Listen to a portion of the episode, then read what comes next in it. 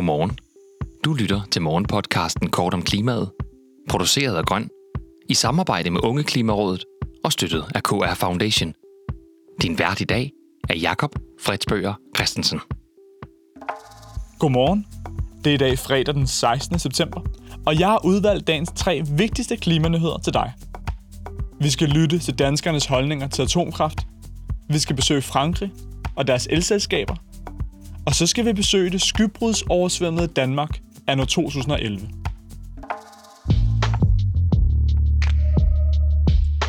Vi starter i første sektion af dagens Politikken. Megafon har lavet en ny meningsmåling, der antyder, at danskerne er blevet mere åbne for atomkraft over de seneste måneder. I marts var kun 39% for at have atomkraft på dansk jord, mens det tal i august steg til 46%. Det betyder, at der ifølge meningsmålingen nu er flere, der er tilhængere af atomkraft, end der er modstandere, da det tal nu ligger på 39%. Hvis man undrer sig over, at Megafon så hyppigt stiller det spørgsmål til danskerne om A-kraft, så skyldes det, at det er atomkraftproducenten Seaborg Technologies, der har betalt Megafon for at spørge igen i august. Betragter man udviklingen i danskernes holdning på længere sigt, er trenden dog klar. Tilbage i 2007 var hele 3 ud af 4 danskere modstandere af kernekraft, og det var endda før Fukushima-ulykken i Japan i 2011. Professor ved DTU, John Hall, mener endda, at der er potentiale for at overbevise endnu flere danskere. I august-meningsmålingen fra Megafon er det nemlig kun 58% af de adspurgte, der svarer rigtigt på, at atomkraft ikke udleder CO2. Hvis budskabet om kernekrafts CO2-neutralitet blev udbredt, mener han, at endnu flere vil blive overbevist.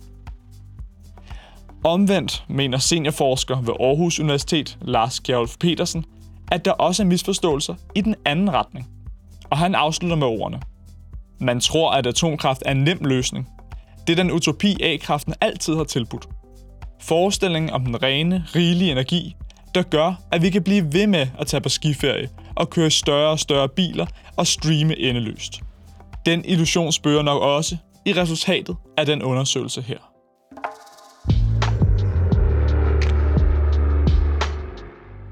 I international nyt skal vi i Energy Watch og til Frankrig, men bliver ved med at se på kernekraft. Ligesom vindmøller nogle gange står stille, så skal atomkraftværker nogle gange vedligeholdes, og det er hvad flere af de franske atomreaktorer bliver for tiden. Desværre tager det arbejde længere tid end forventet, og strækker sig nu ind i vinteren, hvor det bliver koldere, og temperaturen har en stor betydning for efterspørgslen på den elektricitet, atomkraftværkerne producerer.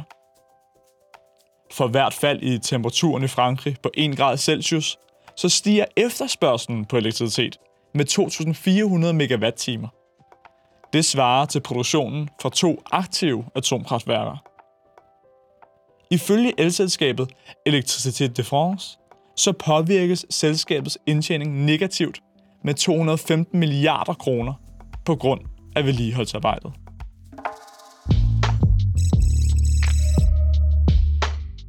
I Under radaren skal vi i Klimamonitor og vende blikket tilbage mod de ekstreme skybrud i Danmark i 2011.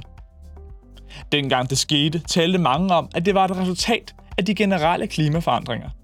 Men ingen kunne sige det med sikkerhed. I dag er der kommet forskning ud, som styrker mistanken markant. Forskere fra Københavns Universitet og DMI har opstillet en række scenarier for vejrforholdene den 2. juli 2011. Og så har de betragtet, hvordan risikoen for så alvorligt et skybrud ændrede sig, hvis man skruer på temperaturen.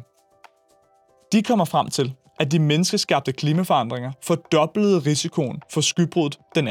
juli, og sandsynligvis også gjorde skybruddet mere intenst.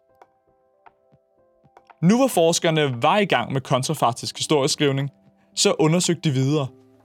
Hvis de samme vejrforhold opstod, og temperaturen til gengæld var endnu en grad varmere, hvad ville så ske?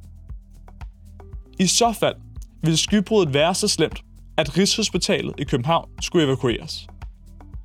En stigning på yderligere 1 grad er ifølge IPCC blandt de mest optimistiske scenarier for fremtidens klima med de nuværende udledningskurver for drivhusgasser.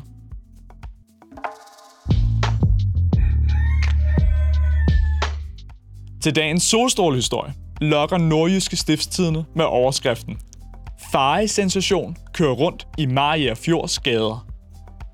Nyheden dækker over, at Maja Fjords Kommune har fået landets første store elektriske farebil. Avisen beretter, at entreprenørafdelingen Park og Vej har købt det højteknologiske vidunder for den nette sum af 4,5 millioner kroner.